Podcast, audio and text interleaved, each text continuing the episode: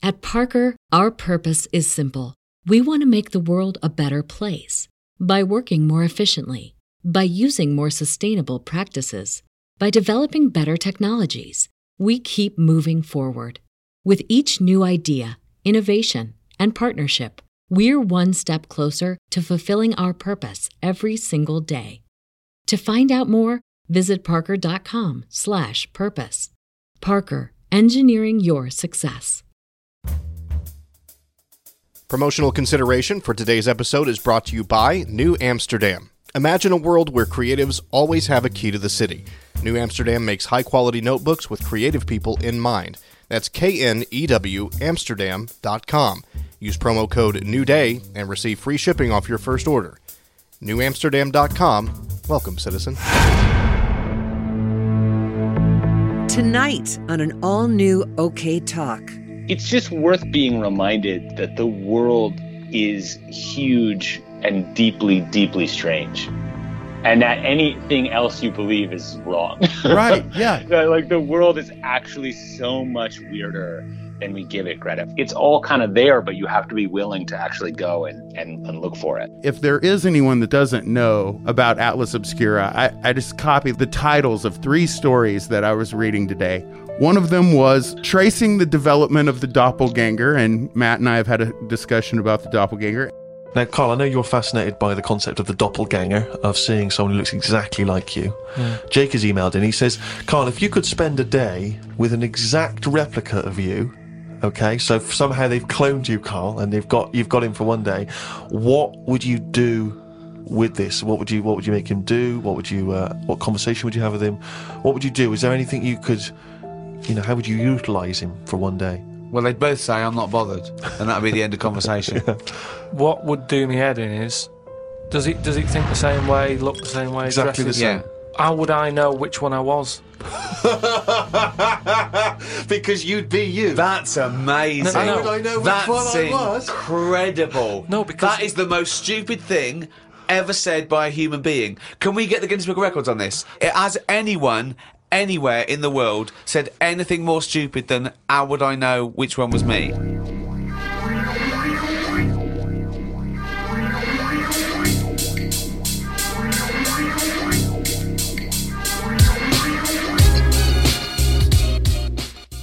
Denizens of the universe, fans of the spoken word, welcome to OK Talk. We have a very special guest for you tonight. His name is Dylan Thuras, who I believe is the very definition of a legend tripper, and he's also, coincidentally, the co founder of Atlas Obscura. What is that? Well, it's a guide to the world's hidden wonders, as well as a vehicle to take you to those places if you dare follow them. It's for the adventure seekers, fans of the curious, urban explorers. It's the place for you to go. Atlas Obscura.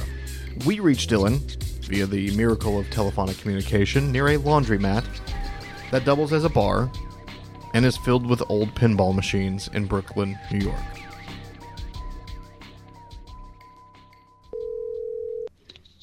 Hello. Dylan.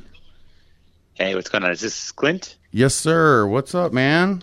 How you doing? I'm very, very, very well. I'm here with Matt. Hi, Dylan. How are you? Hey, Matt. What's going on? I'm I'm doing well. Nice to have you. Yeah, it's a pleasure pleasure to be on your show. Dude, you're like my hero. that that can't be right. That's it. You you have a lot better options. It really, it really is though. And I was actually so internet stalking you today while quote unquote producing a national radio show. And um, I was uh, looking at your minimums site. Oh yeah, yeah, yeah. That was such a weird, funny um, thing. That thing. I mean, are you telling me I can't still buy the 120 sided die? Oh, you can. That thing is amazing. I I think that's still available. I, I those dice guys are like are are wild. They produce some really amazing stuff. How do you even tell what side is up on a 120 sided die? You have to look pretty closely to be really sure which side is the right side. Um, but you can if you like. You really You can tell? You can tell. Yeah, it's pretty awesome. Thank you so much for taking the time. We're both gigantic fans. In fact, we were just having a discussion about the term and the topic legend tripping, mm-hmm. which is Yeah. what I am 150% about and kind of use that broad subject for what we do. And Yeah. you guys have provided countless content. Um, I'm I'm fascinated with the with the network that you have. I told Matt I was looking at jobs on your site today, um, and we're actually what's crazy is so uh, as radio producers we get pitched stuff all the time, and I had been pitched by one of my girls over there at Discovery about uh, you know the spooky show about the Hotel Cecil and we're both fascinated with it. And I was like, "Hey, you know, Deborah, trying to circle back with her. Can we still do this?" And she's like, "Well, the show already ran, but Hadley actually wants to do shows. Here's her email address, and it's Hadley at Atlas Obscura." Oh yeah, I know Hadley. Hadley's great. Yeah, she said the same about you. Well, we're actually we're actually going to talk to her after we talk to you Oh good. which is um, which will be kind of some cool symmetry.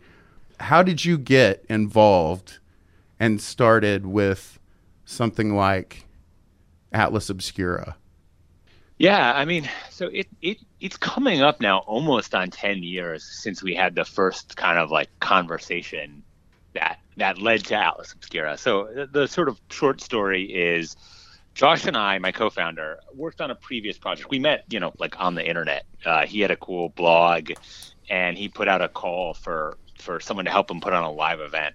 And I got in touch, and like for two years, like he kind of grilled me and like gave this really like formal process. And like two years later, he told me that I was the only person who contacted him. I was like, oh man, what? Um, but uh, so we did this. We put on this like night of of wonders uh, called the first annual proceedings of the Athanasius Kircher Society. And so uh, there's never been any more. There was one, the, first and only. Anyway, and it was like a, a kind of a real world wonder comer. Like we had the real life Rain Man, a guy named Kim Peek uh, was there. Uh, we had a man named Colonel Joe Kittinger, uh, who up until very recently held the the record for the world's longest free fall. He basically went up in the 50s with uh, the air like before NASA even existed into a, in a weather balloon and kind of like stepped out into space. And and and so we just put on this whole big kind of thing. And I, I was heading off to live in Eastern Europe. And uh, and so we started talking a little bit about travel and like the kinds of places that that attracted to us. And we were interested in uh, there just wasn't much out there for like the stuff we were interested in. Um, there was like a there was an out of print book called Weird Europe uh, and it was like it was it was fine but it, even that took kind of dismissive tone of some of the, the places. And so we thought why don't we make a like a site that we can put all these places we know about and other people can submit places they know? I mean it was really started completely as a passion project. Uh, and and and grew from there. I mean the first couple of years was like writing from the kitchen table on nights and weekends that kind of stuff. So it's just sort of slowly built and built and yeah it's been really good What what was the main thrust for that those initial posts? Was it urban exploration? Was it weird history? Was it a little bit of everything? It was it was a little bit of everything, although I have to say it it it featured fairly heavily. It featured Eastern Europe pretty heavily because uh, that's where I was living at the time and was kind of exploring. You were in uh, you were in Budapest. Yeah, exactly. In, in Budapest, exactly. And uh, and so it was heavy on that stuff. So it had a lot of like saint relics and things like that. And then it was like a mix of things that we just happened to know about. I'm like trying to remember some of the early ones, like Lila's Hair Art Museum, which is based in like Kansas City. That was an early post. I think Josh knew that one. Um, so it was sort of a random smattering of things that either we discovered, like actually came across, or um, uh, or or somehow one of us had like had learned about. Um, I remember one of the early entries I wrote up was uh, was Galileo's middle finger, which which like weirdly had been no, no, no one had written anything about it. uh, What's the deal with Galileo's middle finger? I, I've seen this. Yeah. It's in a glass case somewhere, right? Yeah, so in in the um, history of the Museum of Science, which is basically on the same block as the Uffizi, which is like very famous Renaissance art museum. And there's all these tourists and a super long line. Like if they walk around the block, you can go to the Muse- Museum of the History of Science, and um, and in that in that museum, among like these amazing scientific artifacts, the lodestones, the armillary spheres, the telescopes, whatever.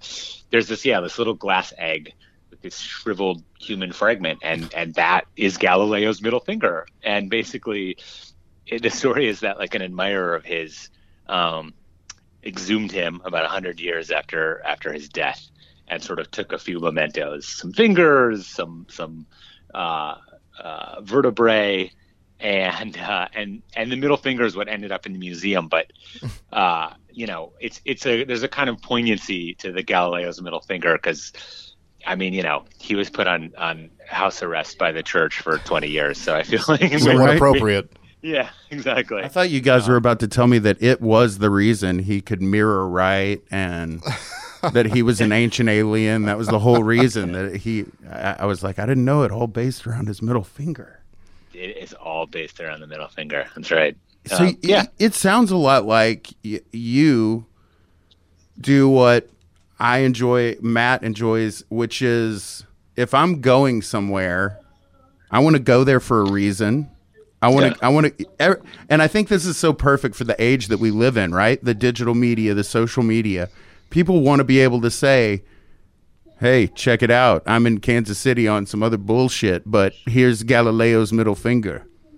You know, I got yeah. to check out, or uh, totally. this haunted hotel, or this crazy, creepy forest. And I was actually reading about the monster forest. We were putting a little Facebook post out, kind of teasing that we were going to have you, and I was looking at the video about the yeah, the, Marzo? the Roman forest. Yeah, in Italy, the monsters, the, the, the like the giant kind of screaming mouth, yes, stone face kind of thing. Right. Yeah, man, that's a great what a what a great place that is. Um, yeah, so that was that was built, if my memory serves me, that was made by a, a 15th century uh, prince. He was very wealthy, who who suffered like a ton of tragedy. Like he lost his wife, his best friend died, all of this. He was in a war, and he came back really. He was really scarred by these experiences, and so as a kind of like post traumatic um, uh, effort to, to to work some of this stuff out, he created this this sort of garden, like surrealist uh, garden with all of these kind of figures in agony and these giant screaming faces that you can like walk inside of.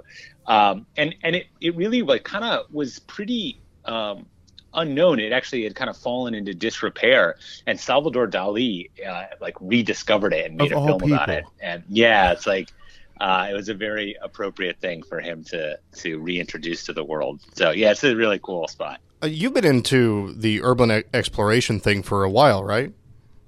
Yeah, since since uh, since I was a teenager, I grew up in Minneapolis, and and uh, I was a as a teenager, I was a, I was a straight edger, so I didn't drink, I didn't do any drugs, but I kind of I replaced that with um, with graffiti and and urban mm-hmm. exploration. Mm-hmm. I mean, mm-hmm. really, and I and I think the thing that um, I realized at that age is just like how how much there is kind of hiding in in plain sight. Like how there are these crazy 12 story tall buildings, you know, like right two blocks from the main downtown that were totally abandoned and were these like playgrounds for graffiti kids and and whoever was sort of like willing to to get into them. So what was your favorite straight edge hardcore band?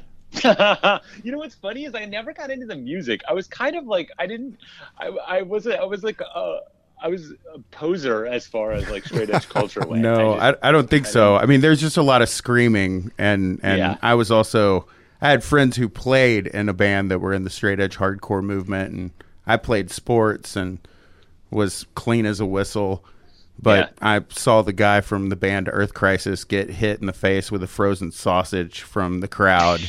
And I was like, these people, they're not any happier or more pleasant than anyone I've ever met in my life. Or, like any better adjusted, right? Right, totally. I, I, I, always thought that the straight edge movement was limited by its musical capacity because all it was, uh, it seemed to involve a lot of screaming and one chord playing.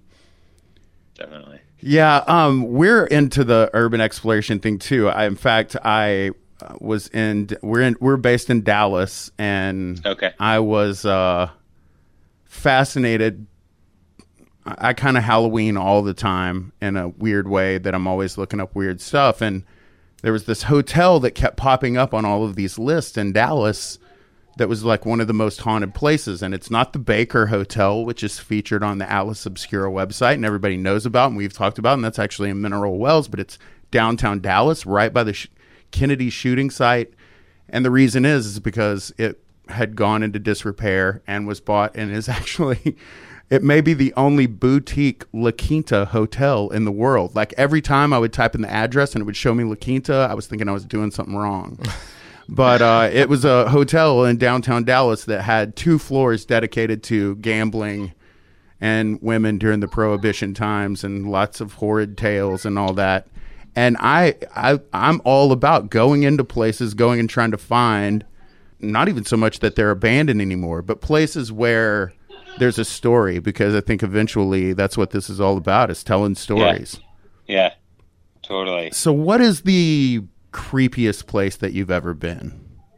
Uh, that's a that's a tough one. I'm not especially superstitious. Like, I mean, I stayed in the Clown Motel. For some people, that's like that's, That's- their ultimate nightmare. That's a weird place. Yeah, that's a That's really a weird place. It's got some great, nice, like you know, portraits of of uh, clown paintings on the wall, and and well over 700 clowns in the in the little lobby there. It's like middle of nowhere, Nevada, and and oh, I, the best thing about it is that it's like right next door to this um, abandoned miner cemetery. Oh lord. like these like little wooden you know crosses Right. that say things like "lost the will to live." And so- It's one way of putting it. one. I mean, but it didn't. I don't. I'm trying to think of the creepiest place I've ever been. I, okay, no, here's a good one.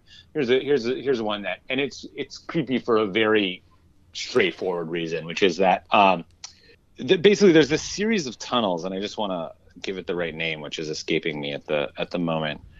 This is going to end up being the place from whence that package that we got from New York sent to us Oh, right. Yeah. Our little tiny podcast, which actually started as a demo tape for Coast to Coast AM of all places. Oh, nice. I don't know. Like we have the most loyal uh, followers, and but we received this package in the mail that was I, I should say I received it. Yeah, when that's I, right. When, I- when I worked in radio, they they found my address. Of course they did. I try to wipe my shit off the internet so that I don't get things like that. So it showed up at work, and it was yeah, it was a uh, it was a just a cardboard box with a unpainted gnome named Ice Pick and uh, and some some dirt from Met Stadium and a few other things and, that and a message written on the back of a box of Eggos. Right, like a Lego my. Eggos. Like the dude wrote the message on a torn up box of Eggos. Yeah. Waffles. Like how like Matt opened it and again we're talking about in a cluster in Dallas Fort Worth, you know, top five market where there's radio stations and he's opening it and they thought you were getting a package from ISIS or something. Right, People were yeah. wearing masks Anthrax. around you. Uh, I, I don't mean to derail, but I'm sure you guys have received some pretty wild packages as well. We we do get some mysterious stuff in the mail once in a while. We also get some really nice stuff. Like, oh don't this guy rebound the book in like leather hide and like made this beautiful like embossed tome, which I still which I have and I like treasure.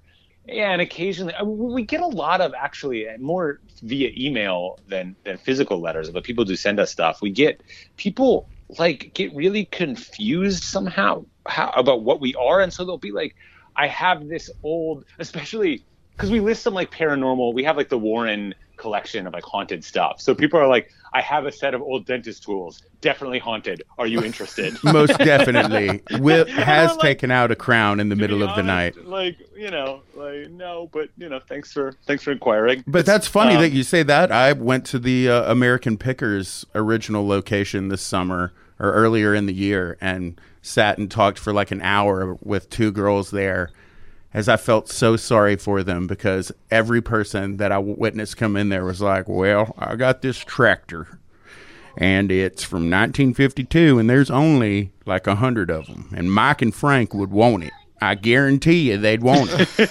and I'm just watching this poor, poor oh girl's face like, How many of those do you get a day? So you were talking about these tunnels. That's what made me think of about the weird ice pick letter. So, so they're called the Tweed tunnels, tunnels, and they're in Nyack, New York. Uh, and the Tweed tunnels were basically like this huge project uh, around World War One. They were dug so that there could be the shooting range, and the soldiers could walk, you know, around without getting accidentally shot.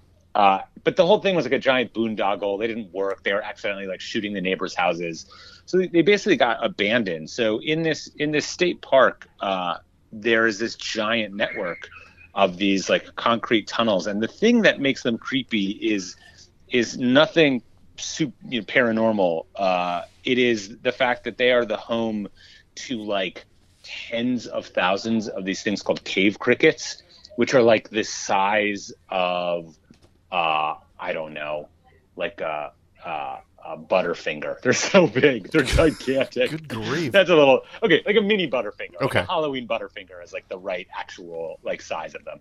But that's a big ass cricket. it's they're Like a freaking cockroach. gi- Like they're a- gigantic, and they line the the walls and ceiling.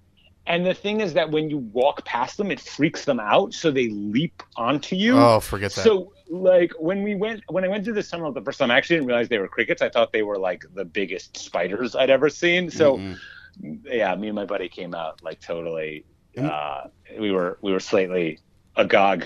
What's, what, what was the name of those tunnels again? call, they're called the Tweed tunnels, and they're actually really easy to, to access. Um, they're in they're in Nyack, and they're in a state park there, and you can go and kind of um, wander around and just go in them and and you know check them out. They're like not locked down or anything. I, I really appreciate that they have um, maintained access to those things. I, I had a similar situation, not not quite as creepy, but my wife and I um, a couple of months ago took a trip a few hours north in Oklahoma to uh, this place called Turner Falls, and it's like a beautiful, you know, natural. They have rivers and uh, and and waterfalls, but also on that on that park is this uh, castle that was built on the side of a of a hill, and is actually a network of castles. There, there's a few, and it was a summer retreat back in the 20s or something for a, a rich person in the area, probably some sort of oil man, and um, they just kind of have opened these things up now, and you can wander around in them. The staircases are all broken. There's no uh, handrails or anything like that, so you kind of do it at your own risk, but. Um, they they say yeah if you want to go check out the castles you can and it's just these abandoned awesome. stone buildings that you can walk through and climb all the way up to the top of the tower and um and I it's it's one of those feelings that you don't and, I, and it's it's it's what I like about the book and it's what I like about the website. It's one of those feelings that you don't get a lot nowadays where everything is so uh, packaged and uh, almost sterilized in a way. Like you have to really Yeah. Either get off the beaten track or find these places that have maintained this sense of history about them. Totally. That's a, it's absolutely true. I, I had a there's a place in Colorado called Bishop Castle, which is built by this one guy, Jim Bishop, and it's like 16 stories tall. He like literally built the whole thing himself. It's made of rock. It looks like a medieval castle. It's got a fire-breathing dragon on top, and these like huge like walkways made out of uh, like wrought iron that he welded. And like you could just go. I went in the winter, so there was really no one there, and you like walk around this thing, and like I will there's a decent chance I'm going to die here, and Right. it's like such a great feeling. It is a great feeling. Yeah. And see, I guess when I mentioned that the creepy thing, I think a lot of the places that you guys um, highlight are it's almost the natural creepiness of a place, the abandoned feeling. Uh, Yeah. Like if I was going to try to think of someone who had actually been to Chernobyl, it would be you. Have Have you ventured that far?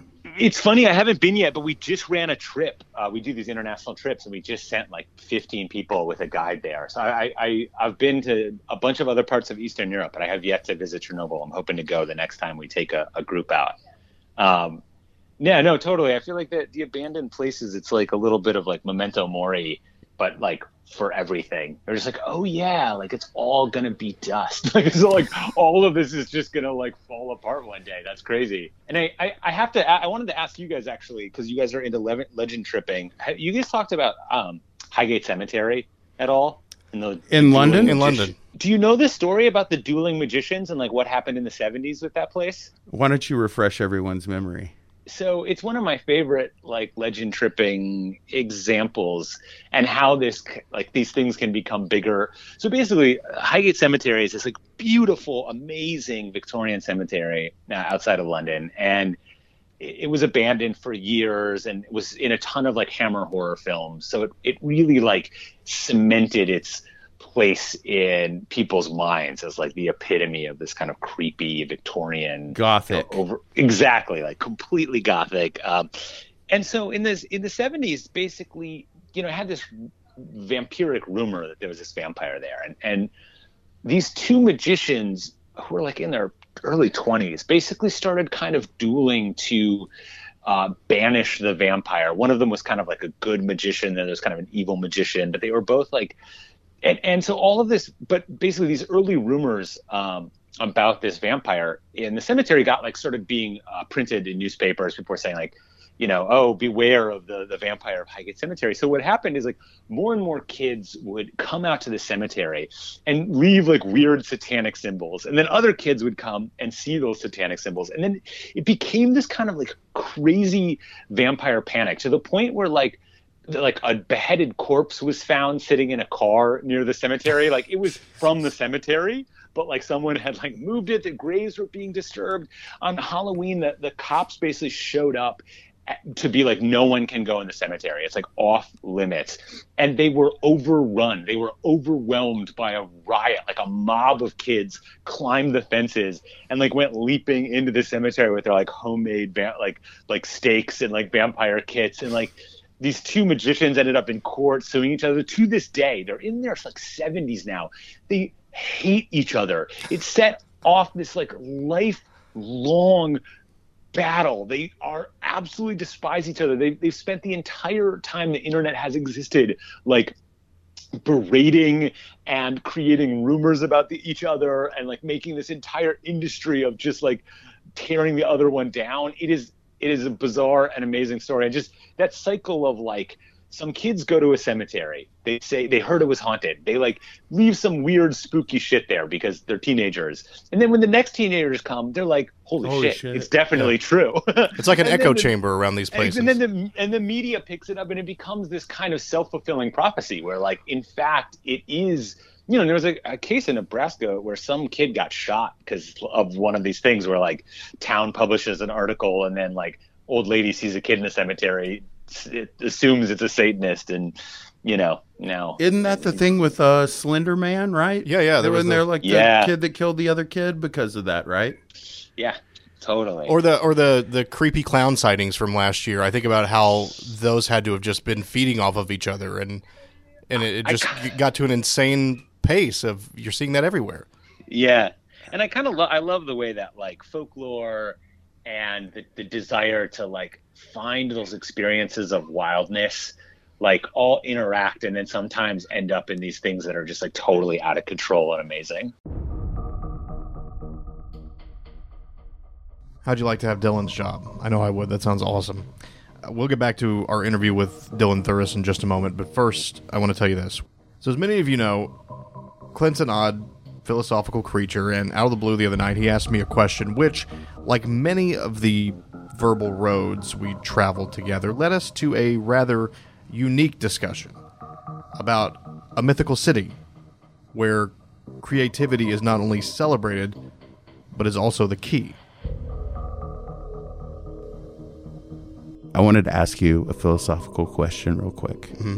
What does it mean to be special to you? What does it mean to be special? I certainly think it means to be unique. Unique in a way that I think is meaningful to if someone were to call me special, I would think not only do I stand out to them, but I'm also meaningful to them in the way and I improve their life, I would I would assume. I told someone recently that I thought that they were special. Mhm.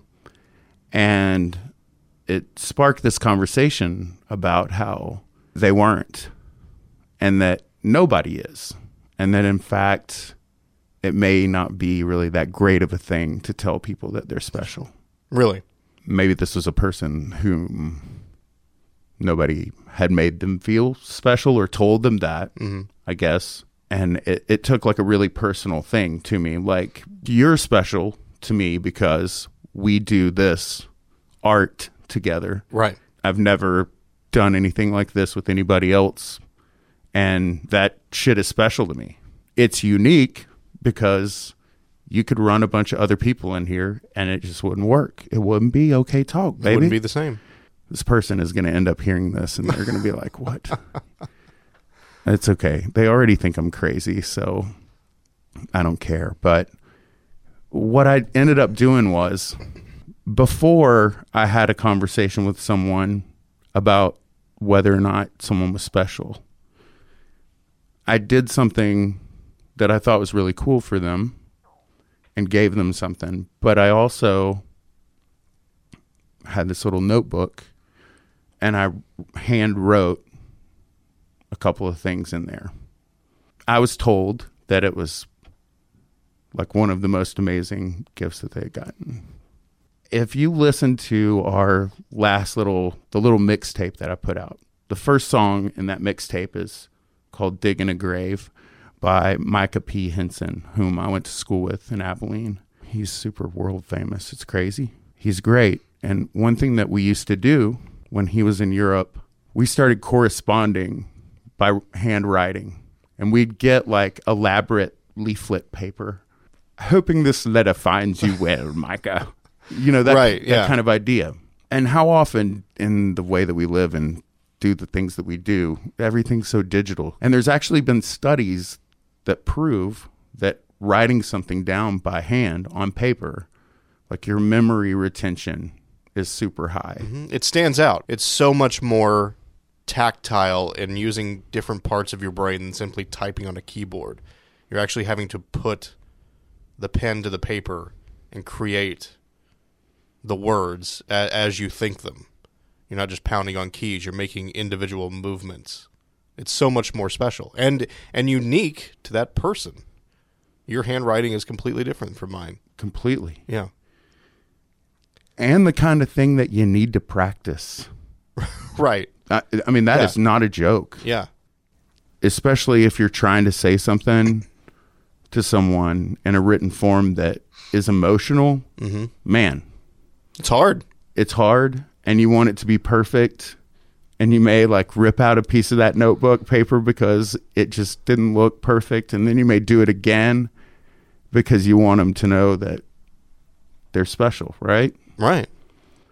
well dear listener you guys have heard us talk about new amsterdam and that's k-n-e-w amsterdam.com i'm completely fascinated with the people over there because number one they contacted us about sponsoring the podcast which is a rare thing to find someone It's very rare. I will I will tell you that. I was shocked when I heard that. When someone comes and tells you that hey we enjoy what you do and we would like to do some things with you one of the things that new amsterdam does it's built around the idea making something for creative people creative types.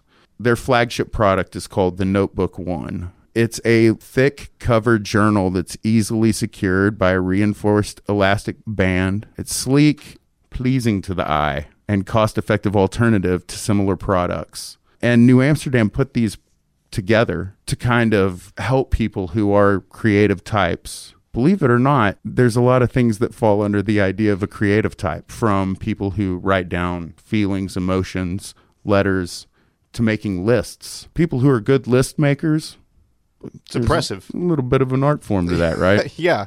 you just need to check out their website. It's newamsterdam.com, K N E W Amsterdam.com. It's built around the idea of the creation of a city. Like New Amsterdam was actually what New York was called early on. And it's almost to try to enforce a community aspect of things. And the guy who's running the thing, I love this about him, mm-hmm. goes by the name the mayor. And he's like super elusive but I know firsthand that he is a real person. He does exist. They have packages where you get like a couple of pens, like a cell phone or a notebook holder. The logo's really cool.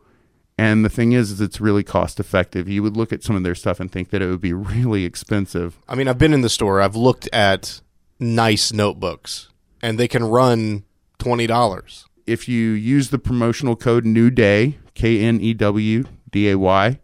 You get free shipping off your first order. Look, we don't do this a whole lot where we actually come and tell you, hey, this is like, this is not what we do. But being in radio the way that we both have been, I wouldn't be telling you that something was awesome if I didn't think that it was. It was really meaningful to me when I found out that they wanted to sponsor the show, not just because they believed in us, but because of what they. I thought how perfect for not just us, but for our listeners. Because I feel like if you're listening to the show, you have that creative spark in you. And maybe you don't express it in, in the same way as everybody else does, but I feel like it takes a creative person to really enjoy this show. And It takes someone that's special. Exactly. It seems like such a simple thing having a journal. But if you've never had that book that is your own, if you've never gone out and gotten one and then cracked it open and gone through the process of writing down something, whether you keep a dream journal, whether you write a diary of some sort, whether you have just your odds and end thoughts that come to you throughout the day and you think, I want to follow up on that later. I mean, I, I mean it when I when I open up this one that I have in front of me for the show that I keep only my show notes in. I enter a different mindset where I'm thinking about the show and I'm writing something down because I want to talk about it or because I want to remember it. And if you've never gone through that, for the prices that they're selling them for, I mean, you can you can get you a nice journal, and it really does add an aspect to your life that you may not have had before. Right. And we're at that time of the year where these make cool gifts. Yeah. Especially to that someone who may be special to you. This would be a cool thing because you're giving them the blank page. Mm-hmm. And like then it's up to them what to do with it. But there's a quote from the mayor that I really dig. And um, he was asked about just like the idea of basing your company around a notebook and it's notebook one, which I love. Like, Mm-hmm. it's your number one notebook, right? He said there's really something fascinating about actually putting something down on the page.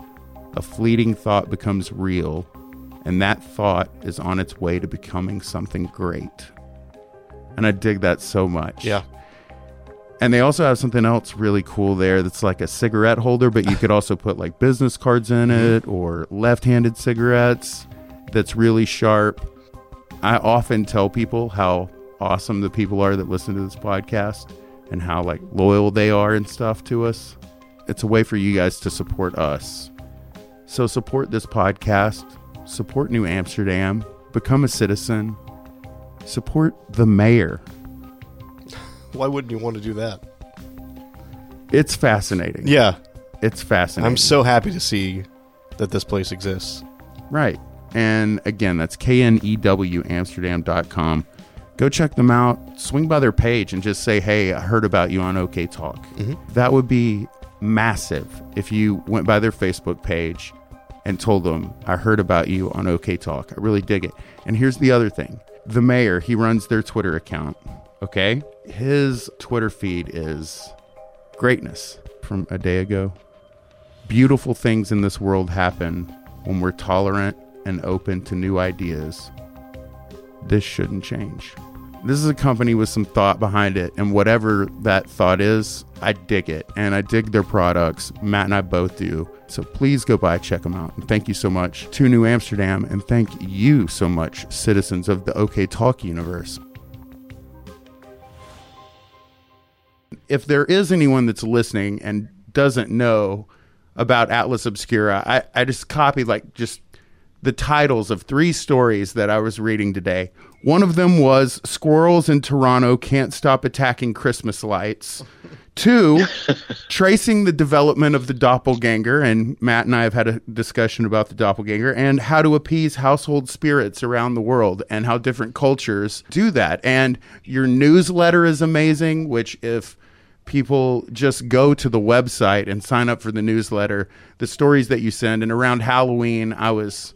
I love the old monster vampire slash werewolf stories. I love the Eastern Europe just craze. I think that the way that a lot of those cultures freaked out about things, it was like fake news on acid, you know, back back in the day.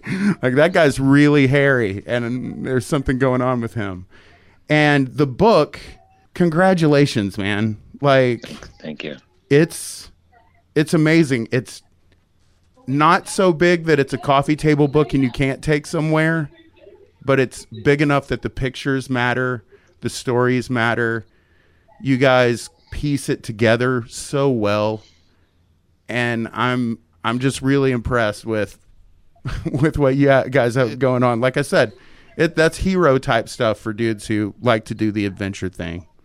Uh, I really appreciate it. I, I, think, I mean, honestly, the whole, I'm like a huge nerd, unsurprisingly. I, I you know, I, I, when I'm not doing Atlas Obscura, I like love sci-fi and fantasy, and I'm a DM. A, play a bunch of D and D and Dungeon Master. Like, I, I think the thing that that like connects all of that is like, it's just worth being reminded that the world is huge and deeply, deeply strange and that anything else you believe is wrong. Right. Yeah. like the world is actually so much weirder than we give it credit for. And if you like start pulling on those threads, like it all kind of you, you just end up with this like unbelievable bizarro surrealist you know stuff like you just it's it's all kind of there but you have to be willing to actually go and and um and, and look for it. Well, it's it's almost like people have been um, trained or uh, made to believe that you shouldn't talk about this stuff, and I I'm one of the few people in my office that is like really into you know the the weird type of the weird side of life and when mm. i start to pull on that thread a little bit as i always end up doing because always, somebody always asks me hey what's going on with this or that and i'll start to pull on that thread and inevitably you'll hear people saying oh well I something you know I saw something weird the other night, or uh, I had this weird thing happen to me when I was a kid, or I went to this place, and I think that's what's so cool. Uh, and uh, I I love places like like your website and your book that that keep pushing against that idea that this stuff is gone from the world and, and these things don't exist anymore that there is still weirdness out there and you should embrace it and you should be okay with it yeah, it makes the world a more interesting place to live oh in. Oh my sure. gosh, so much so, and and I consider myself. I'm I'm a liberal minded guy in the heart of conservative talk radio, and I, I constantly am constantly pushing back against the idea um, of people who mock science. But one thing that drives me crazy about science is science's insistence that they know everything, which was why Galileo got treated the way that he did that the idea that we have it all figured out now everywhere, everything. And everything's been discovered and every place has been when we clearly know there are places that haven't been mapped or I mean, Salvador Dali found a damn monster forest that the Romans built. You, you, know, that stuff happens, and it happens yeah. every day. Every day, something new is discovered, or the the world turns out a new mystery. It, but it is so funny that you mentioned about the D and D thing because I would have totally forgot to tell Matt this, and I just want to ask you if you think that this is weird or if you've ever done this. So yesterday, I'm in my hometown with my parents and my little girl, and I met them after church at this very very nice steakhouse in Tyler called Saltgrass. It's packed, and we're in a booth in the back corner and I'm having this just oh my gosh, this pork chop, dude, this jelly, bacon jelly, it's so dope, and the way they make their Brussels sprouts. But what's hilarious is there's four people in the booth behind me, and the first thing that I heard was killed in combat, and here I am thinking, well, I'm in a you know small southern town, somebody lost somebody. No, my man, no. They spent the entire hour that they were behind us talking about it, it was either D&D or World of Warcraft. and it got to the point where I nearly pulled my phone out and started recording because the conversations that were coming back from me were like they were, it, but it wasn't like they were playing, it was like they were studying, which I just mm-hmm. thought was so amazing. And that's not a cheap place to go eat. And why you would choose that place instead of like IHOP to go have your conversation in the middle of a Sunday afternoon. But it was so brilliant, you know, like, oh, I'm a dwarf level 12, and this says when you're attacking. And at one point, they were going around the table going, what, what, what race are you?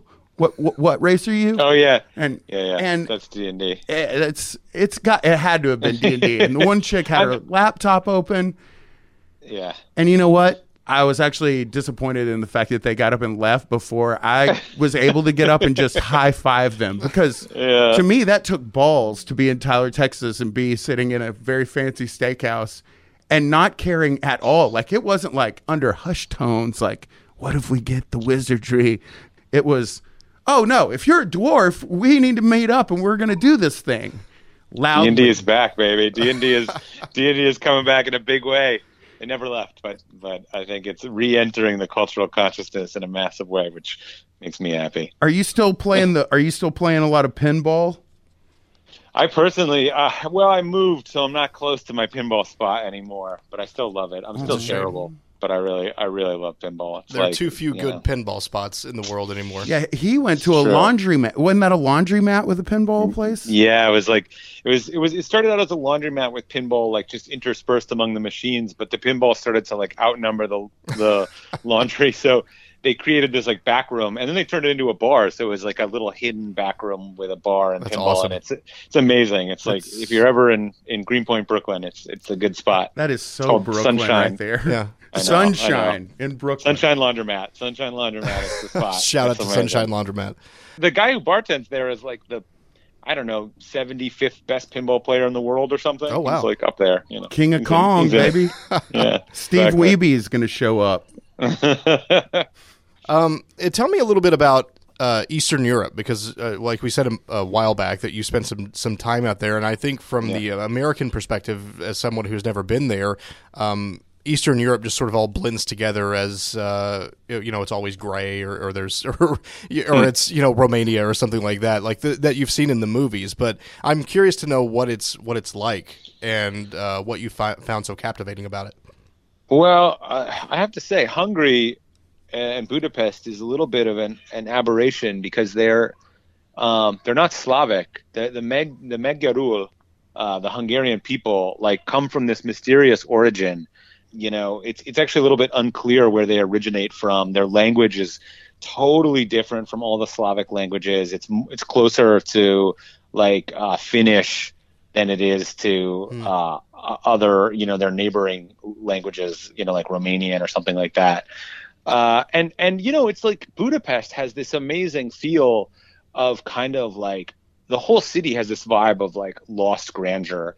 You know, because it was at the turn of the century, at the at the height of the Habsburg rule, sort of late 1800s. I mean, this is one of the richest, fanciest, most sort of high society places in the world. It was like and and the buildings show it and and the the culture you know it's still you still feel it in the in the street like you still feel it uh, but then obviously you know they suffered like a whole series of terrible catastrophes. They were invaded by the nazis and then communism you know completely sort of laid this other layer on top of it. So there's sort of these like you know there'll be these beautiful late 1800s buildings with these kind of pretty like stark communist style uh, like uh, fronts facades letterings like put put up uh, onto them. And so it's just this interesting vibe. And and it's like a relatively affordable city to live in. And and the history is crazy. Like the the um we lived not too far from castle hill where where um you know it's it's this like incredible unbelievable castle at the top of this this huge uh, hill that has all these labyrinths running underneath it uh, that you can go and explore in. It's got an old like uh, apothecary like pharmacy museum that has an example of um, mumia powder which is like mummy powder so for a while there was a craze in europe that if you took powdered mummy like literally just ground up mummy Really? you it would heal every would like cure everything It would Give you like all. a 10 hour erection.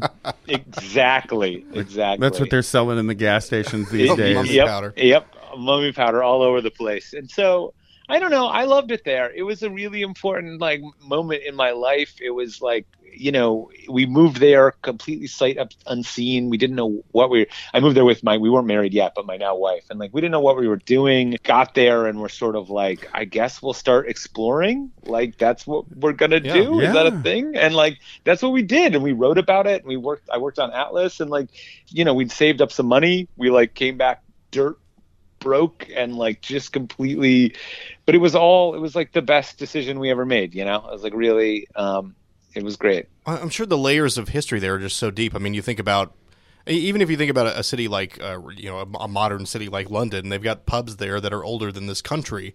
So Yeah. you know you go to a, an area like that where, like you said, there there were so many different periods of history in one place. This opulent era, and then uh, you know the w- World War II area, and then communism, and just things layered on top of each other until you get to what you have today. It's like an onion almost, where you just you look back through history at, at some of these places. Yeah, London's like that too with the bombings and the Nazis. It's like you have the old cemeteries that survived, but you also have the modern side of the tracks, as it were. Right. Yeah. Um, yeah, I, I think this has changed. But when we were living in Hungary 10 years ago, there were these things called ruin bars, which is there were just like a lot of buildings that were had fallen into disrepair, like old, beautiful, incredible buildings. And basically, the city turned a blind eye to letting people just set up bars inside of these places. There would be these great three story tall, crumbling places. Uh, and you'd go in and there'd be like a bar on each floor and they'd like brought in chairs and tables and it was all lit with candles. And it was just like it it had a you know uh, budapest has this kind of old world romance to it and it like really lived up to that. It was awesome. You've already given us so much time. I, I just am so, so, so excited to have you on. it's been great. I want to, um, I want to, I want to go ahead and tell everyone about the book and the website, and allow you to uh, kind of give your uh, your little pitch, and then, and I'm probably going to end up taking this out of the podcast. I have like two questions that I need to ask you that are super serious. okay okay And now, see, people will be like, "What's the mystery?" what I maintaining the have mystery to in the world. say. yeah yeah, no. Uh, tell everybody about the book and what's your favorite thing about it. And you know what? I forgot. Uh, Workman's actually going to give away a couple of copies for us to listeners. So, um, we're gonna have to end up coming back with like a question for like what out of that conversation, if you can name the three golden testicles of monkey that or the, whatever. We're gonna have to do that. I just I needed to say that on tape because I'll forget. So Matt needs to know. Sure. Unless there's some sort of a code word that you want to drop. Oh no, I don't know. I'm trying to think of what a good like obscura level question would be. Like what the deep, deep knowledge. Let me g- give me a minute, and I might come up with something. Did you ever do the uh the the thing? What was the the geocaching? You seem like you were like you would have been like on the forefront of that. I, you know, I wasn't, but I have since I have since done it, uh, and it's definitely in the same vibe. Like it's definitely in the you know same spirit of Atlas Obscura, and so I like it for the same reasons. It just gets people out into the world, like experiencing it. You know, and once you start doing that, you're like, oh, the world is crazy. Like the world is huge and amazing, and so uh, you know, yeah, it's awesome. I'm I'm a big fan. Um, what would be your number one then thing that you would? Uh, what's your number one travel advice for the average Joe who wants to go somewhere awesome? And I'm going to give you a chance to. I want to talk about the the trips you guys do, but Sure. what's the best? You've been all over the world. What's what's your number one travel tip? It could be anything. Yeah, I mean, I think like don't be afraid to be like lost and in a sketchy place and like like it's it's it's generally better to be brave and like go on some adventure that like might end up being really dumb or slightly disastrous than it is to stay home and not do that. Like it's usually really rewarding, even if it ends up being disastrous. So like the only the the best piece of advice is like try not to get in your own way. Like try to just trust that like you'll figure it out. We didn't used to have phones. Like let your phone die. Like maybe you'll get lost. Maybe you'll have to ask strangers and you won't speak the same language. Like in the end you'll probably end up in a bed with some food in your stomach. Like it's okay. Like it's best to just like let it be a little wild, you know, and Yeah. you'll you'll and, exp- and just explore, just get lost, you know. Don't don't. I mean, it's really cliched, but it's it's it's true. It's like you know, don't be afraid to sort of just like wander a bit. I think that the book speaks for itself, and I'm obviously a, a big fan. Is there anything that you want to specifically say about it in particular? I mean, it's it's you know we took our 10,000 plus places now like 12,000 and we distilled it to what we thought were the basically the 700 best you know so it's it's the idea is that you can open to any page and like experience this little bit of wonder like a little bit of surprise about about what the world has to offer I would go ahead and say it's would be the most kick-ass Christmas gift. And it just so happens that we fall in this type of seat. And I saw uh, I was looking at your Twitter earlier, and you had retweeted somebody had sent someone the book and a Bigfoot ornament, Mm. and like those yeah. are like right there. If you're into, and a lot of people that listen to this are into that. If you want to get somebody, especially if you're a female and you're trying to get your husband to take you someplace cool, this is a great tool to do that. And you guys have the calendar and the journals are really awesome. I, I always found, but still my favorite thing was a little pocket map that was leather bound that mm-hmm. someone gave me before I left that had train station info and underground information and how to get from London to Amsterdam without asking anyone. And um, but also had you know copious places where you could take notes or just thoughts and share experiences. And those are the kinds of things that uh, again will live on longer than your trip and the memories and all that.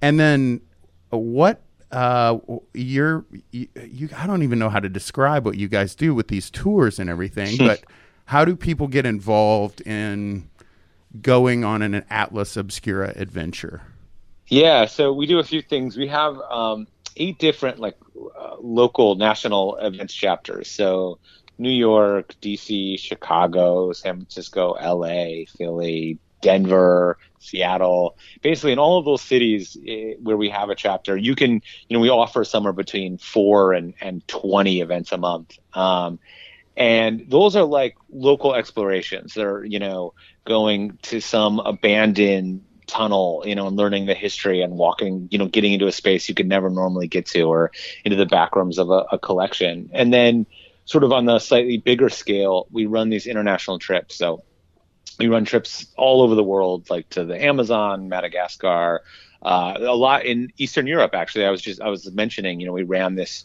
this trip to Chernobyl and and to Ukraine, where you went to the like uh, abandoned uh, mansion of the former Ukrainian president who you know has fled, um, and uh, and I, I took a trip out to Bulgaria where we explored this huge uh, saucer-shaped uh, communist monument called Buzludzha, also abandoned since the 90s.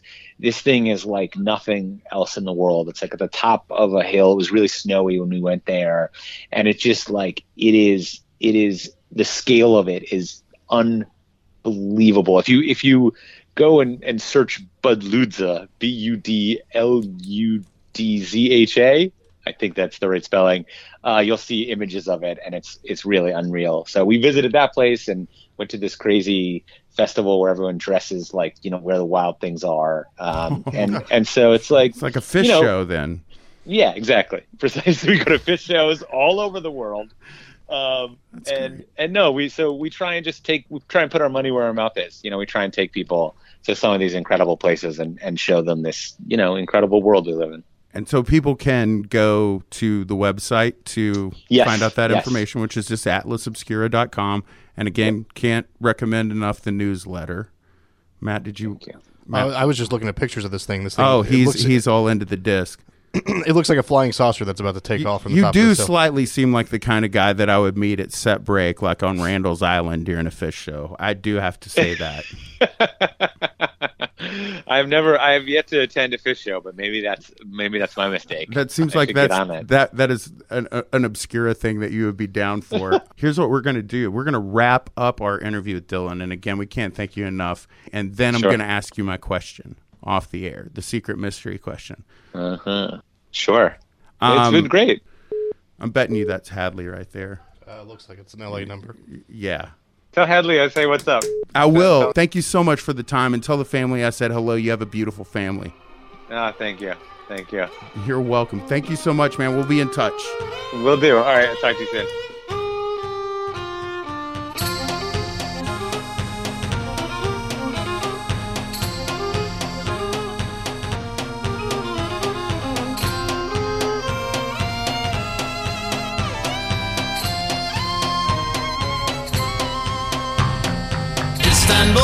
Constantinople, now it's Istanbul, now Constantinople. Been a long time gone. Constantinople, now it's Turkish delight on a moonlit night.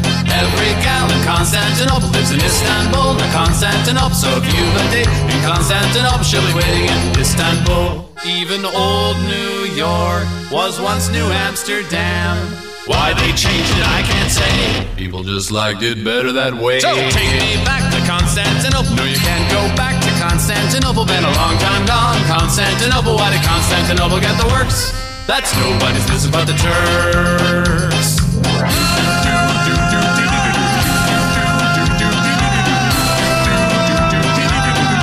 Istanbul. Istanbul.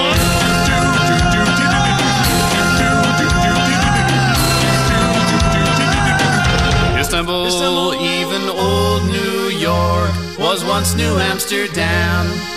Why they changed it, I can't say. People just liked it better that way. Istanbul was Constantinople, now it's Istanbul, not Constantinople. Been a long time gone, not Constantinople. Why did Constantinople get the works? That's nobody's business but the Turks.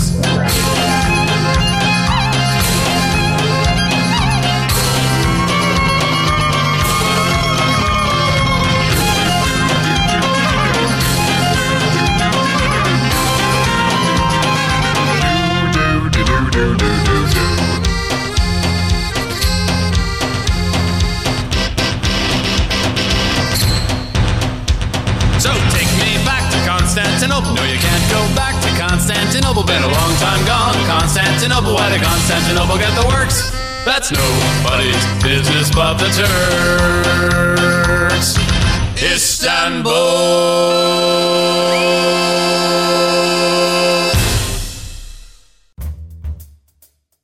Promotional consideration for today's episode is brought to you by New Amsterdam. Imagine a world where creatives always have a key to the city.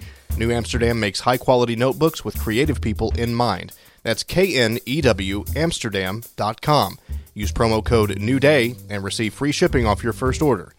NewAmsterdam.com. Welcome, citizen. At Parker, our purpose is simple. We want to make the world a better place by working more efficiently, by using more sustainable practices, by developing better technologies. We keep moving forward.